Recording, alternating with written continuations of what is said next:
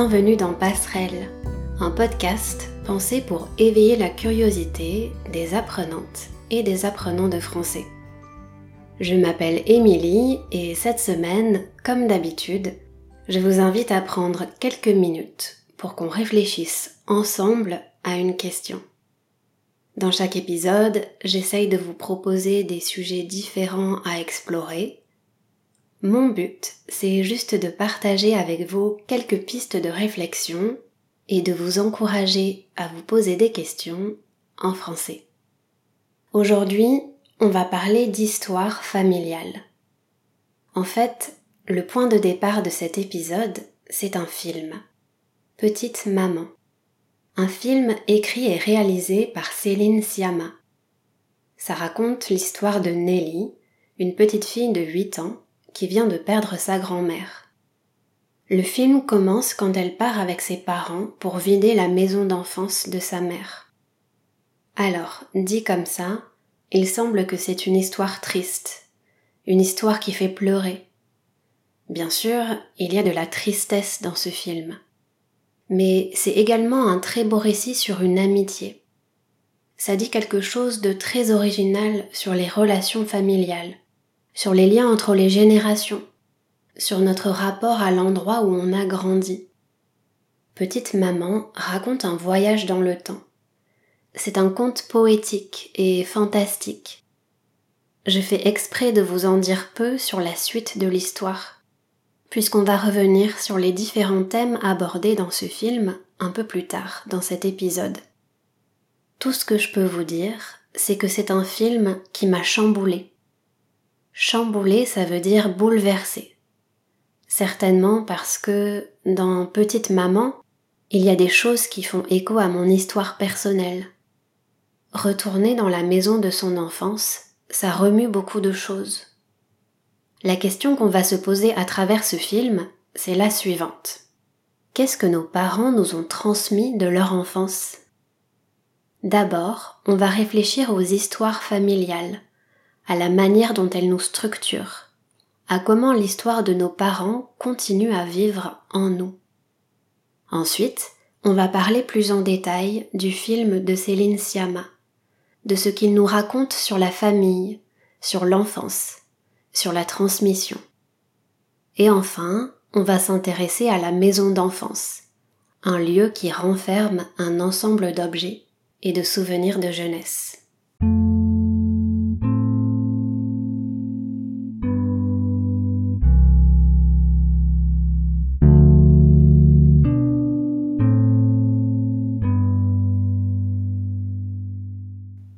Commencer, on va donc réfléchir à la manière dont nos histoires familiales nous structurent. L'autre jour, je cherchais des recommandations de podcasts à écouter et je suis tombée sur une nouvelle émission diffusée à la radio sur France Culture. Une émission qui s'appelle Avec philosophie. Le titre de l'épisode a attiré mon attention. C'était une question. Comment nos histoires familiales vivent-elles en nous? Ça parle d'héritage familial, de l'héritage qu'on cherche à conserver, à protéger, à perpétuer. Conserver, ça signifie garder. Perpétuer, c'est continuer, faire durer quelque chose. Quand j'utilise le mot héritage, je pense aux choses matérielles que nos parents nous transmettent. Mais au-delà de ça, on hérite aussi de l'histoire de notre famille, d'un certain nombre d'idées, de croyances, de valeurs. Qu'est-ce qu'on fait de cette histoire, de ces objets? L'émission pose aussi cette question-là. Dans cette première partie, j'ai envie de partager avec vous ce que je retiens de cette discussion, de l'idée que l'histoire de nos parents continue à vivre en nous. Tout commence par un endroit, la maison de nos parents. L'histoire prend forme à travers les objets qui s'y entassent. S'entasser, ça veut dire s'accumuler. Les choses s'entassent au fil du temps. Grâce à l'émission de France Culture, j'ai découvert les travaux d'une psychanalyste et photographe belge, Lydia Flem. Dans un de ses livres, elle évoque le sujet du deuil à travers une approche matérielle, une approche centrée sur les choses matérielles, sur les objets. En gros, elle parle de son expérience personnelle et elle raconte comment elle a vidé la maison de ses parents après leur mort.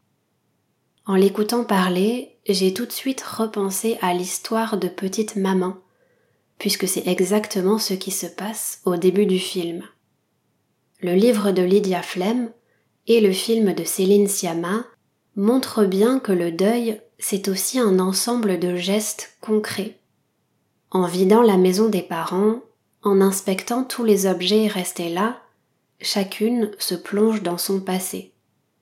Dans son livre, Lydia Flem explique qu'elle vit cette situation, le fait de devoir vider la maison de ses parents, elle vit ça comme un imposteur. Pour reprendre un passage de son livre, elle dit Soit la loi me déclare héritière légale, mais affectivement, ne suis-je pas un imposteur? Comment puis-je recevoir des choses que l'on ne m'a pas données? Soit, dans le langage soutenu, ça signifie d'accord. Elle nous parle de ce sentiment à la fois de l'imposteur et aussi du voyeur. Il faut du temps pour s'autoriser à regarder les choses les plus personnelles de nos parents. Et certaines choses, on peut aussi souhaiter ne pas les regarder. Il faut parfois du temps pour s'autoriser à faire ce que bon nous semble avec les objets que nos parents nous ont laissés.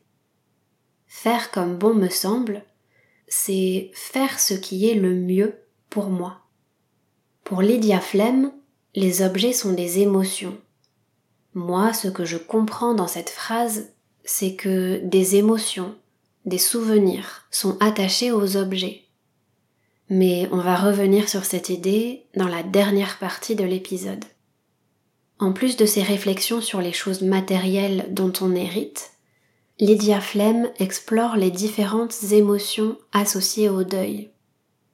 Il y a bien sûr la tristesse, le chagrin, la perte, mais aussi la colère dans certaines situations. Elle présente ses parents comme des personnes qui avaient du mal à jeter les choses. Elle décrit bien l'impression de se sentir engloutie dans leur maison. Engloutie, ça veut dire submergé. Chaque objet porte un bout de l'histoire de sa famille. C'est pour ça que c'est pas toujours facile de faire le tri, de se débarrasser des choses inutiles. Est-ce qu'il faut garder? Est-ce qu'il faut jeter? Dans les deux cas, c'est toujours un peu insatisfaisant. Au final, Lydia a trouvé une alternative en donnant beaucoup de choses. En trouvant d'autres propriétaires, les objets dont on n'a plus besoin circulent. Ils retrouvent une nouvelle vie. Quand on parle d'héritage, on pense évidemment aux objets. Mais, toujours dans l'épisode que j'ai écouté, celui de l'émission Avec philosophie, il y a un deuxième élément important qui est mentionné. Il y a toute une discussion sur les traumas familiaux, sur comment les traumatismes se transmettent.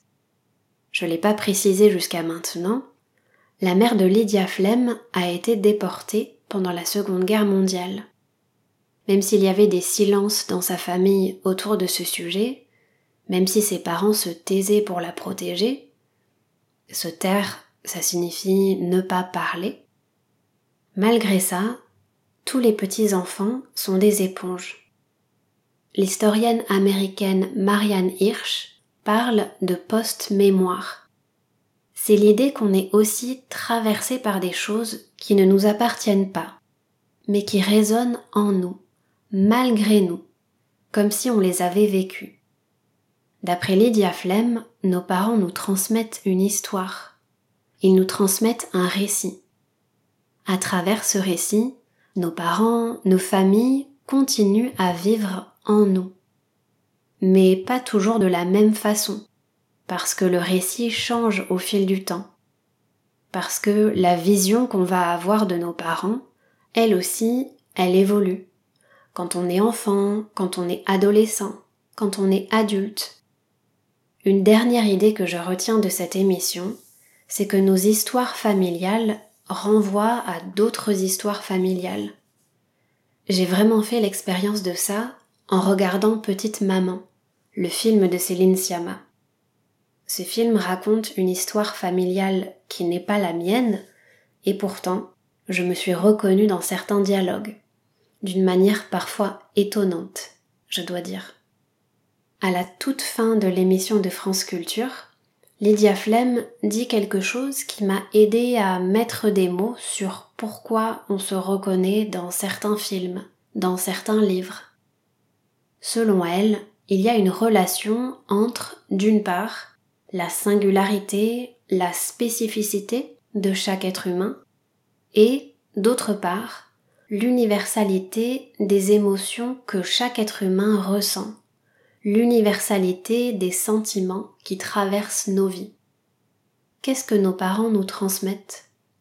Dans mon cas, si je réfléchis à ce que mes parents m'ont transmis, je pense à des valeurs, à une éducation.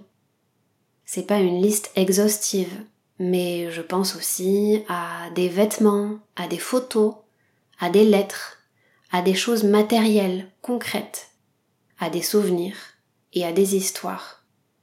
S'intéresser aux histoires familiales, c'est s'interroger sur nos différences et sur nos ressemblances. C'est réfléchir à des questions qui sont à la fois très personnelles et très universelles. Dans la deuxième partie de cet épisode, on va parler plus en détail de Petite Maman, le film de Céline Sciamma, et de ce qu'il nous raconte sur les liens familiaux et sur l'enfance. Dans ce film, la réalisatrice explore l'égalité au sein de la famille. Au sein de, ça veut dire la même chose que dans. Elle explore l'égalité dans le cadre des relations familiales. Quelques mots pour raconter l'histoire de Petite Maman. Je vous le disais au début de l'épisode, on suit Nelly, une petite fille de 8 ans qui vient de perdre sa grand-mère maternelle. Avec ses parents, elle se retrouve alors dans la maison d'enfance de sa mère, Marion, pour une dernière fois. Nelly est heureuse d'explorer cette maison et les bois qui l'entourent, où sa mère construisait une cabane lorsqu'elle était petite. Un matin, la tristesse pousse la mère de Nelly à partir. Nelly reste là avec son père pour finir de vider la maison. Alors qu'elle se promène dans les bois, elle rencontre une autre petite fille qui construit une cabane. Elles ont le même âge. Cette petite fille s'appelle Marion, comme sa mère. C'est sa petite maman. En passant du temps avec cette petite fille, Nelly comprend que Marion est sa mère lorsqu'elle était enfant. Pendant quelques jours, elles vont apprendre à se connaître. Elles vont jouer et rire ensemble. Petite maman, ça raconte un voyage dans le temps. Mais ce film n'est pas vraiment associé à une époque spécifique. C'est plutôt la nature qui joue un rôle marquant.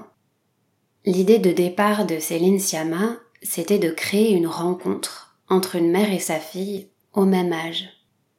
Dans Petite Maman, il n'y a pas de DeLorean, il n'y a pas de machine qui permet de voyager dans le temps comme dans le film américain Retour vers le futur.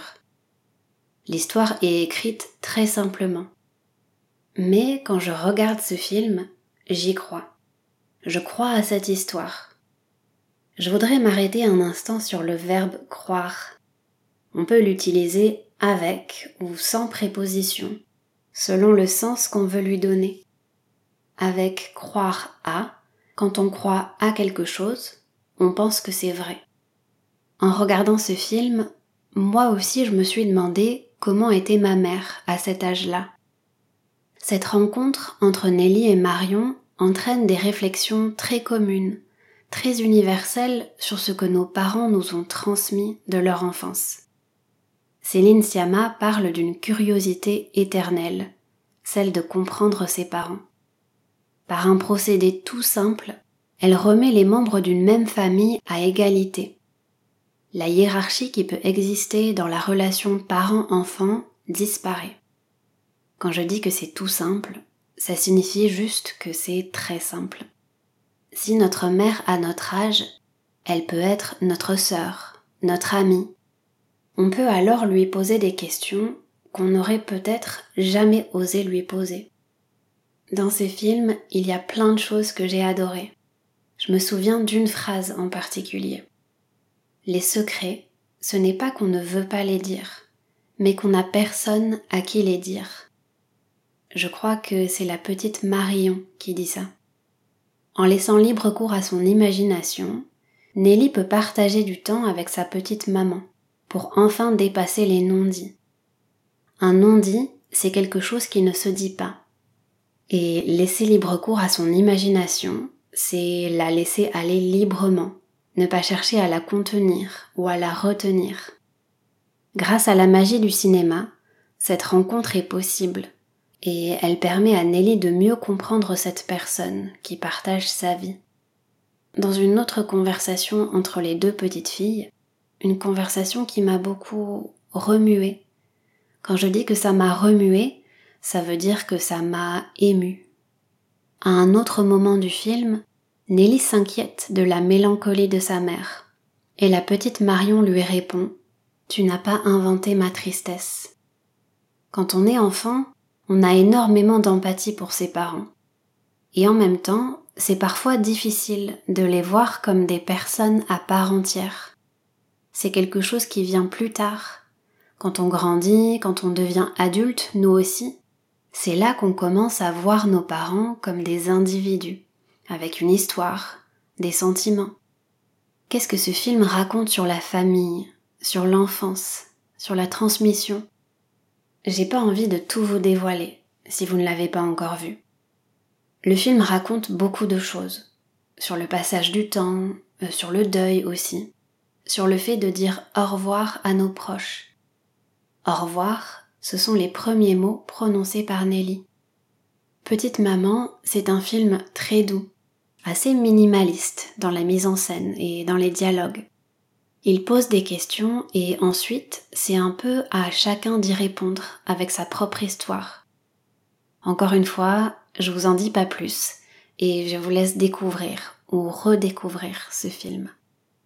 Avant de passer à la suite, je voudrais citer Céline Siama, la scénariste et réalisatrice de Petite Maman.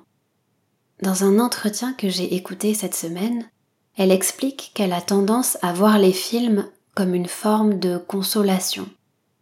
Petite Maman, c'est un film court. Il dure seulement une heure et dix minutes. Mais elle considère que c'est une expérience de 24 heures, qui inclut notre nuit de sommeil.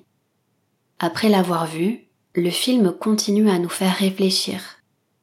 C'est vraiment un moyen de créer un nouvel espace dans notre esprit, un nouvel outil imaginaire pour guérir, pour mieux comprendre notre famille, nos parents. On peut se projeter dans cette histoire, comme si c'était la nôtre. Un film comme Petite Maman nous apporte une nouvelle mythologie au sein de la famille, celle de l'égalité. Il nous apporte une nouvelle consolation, parce que ça sert aussi à ça, la fiction.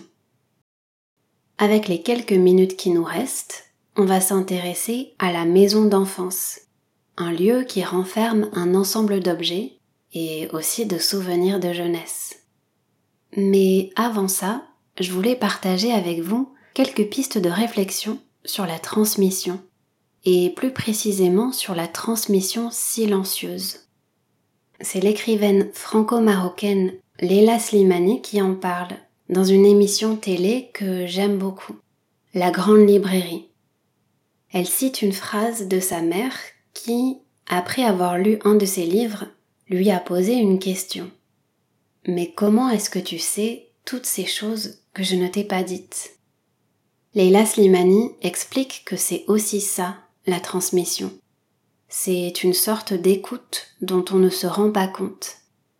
Se rendre compte de quelque chose, ça signifie réaliser, prendre conscience de quelque chose. La transmission, c'est aussi une écoute inconsciente qui se fait à travers la façon dont on va regarder les gestes d'une personne qu'on aime, la façon dont elle se comporte, ses silences, etc. Elle nous transmet quelque chose, elle nous console par ces gestes-là. La transmission, ça ne doit pas être forcément pédagogique, avec des règles. C'est aussi cette capacité à l'écoute et au silence, cette capacité à apprendre tout simplement à se taire pour accueillir quelque chose qui est là et qui passe entre les êtres. Cette idée de transmission silencieuse, je la retrouve dans Petite Maman. C'est pour ça que ça me tenait à cœur qu'on s'arrête un moment sur ça. Ça me tient à cœur, je crois que je l'ai déjà expliqué cette phrase, mais ça fait pas de mal de réviser. Ça veut dire que ça me semble important. Un autre personnage central dans Petite Maman, c'est la maison d'enfance si on a vécu assez longtemps dans une maison ou dans un appartement. C'est un endroit qui peut renfermer tout un ensemble de souvenirs de jeunesse, comme une capsule temporelle qui renferme des histoires, des objets auxquels on associe des émotions. Retourner dans sa maison d'enfance, c'est quand même une expérience spéciale. D'ailleurs, c'est une expérience que je fais au quotidien, puisque j'habite dans la maison de mon adolescence. Elle n'est plus tout à fait la même qu'à cette époque-là, mais dans chaque pièce, je retrouve des objets familiers, des objets qui me rappellent mes souvenirs de jeunesse.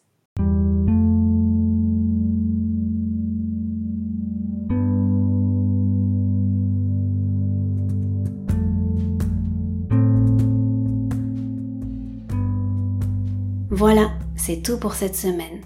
Comme d'habitude, je vous encourage à rejoindre la communauté du podcast sur Patreon. C'est un espace d'échange où je partage des ressources et les transcriptions des épisodes. Pour soutenir le podcast, vous pouvez aussi en parler autour de vous et mettre une note sur Apple Podcast et Spotify. Si vous avez écouté l'épisode jusqu'à la fin, je vous invite à m'écrire pour partager vos réflexions avec moi en attendant, je vous remercie d'avoir pris le temps de m'écouter aujourd'hui et je vous donne rendez-vous bientôt pour le prochain épisode.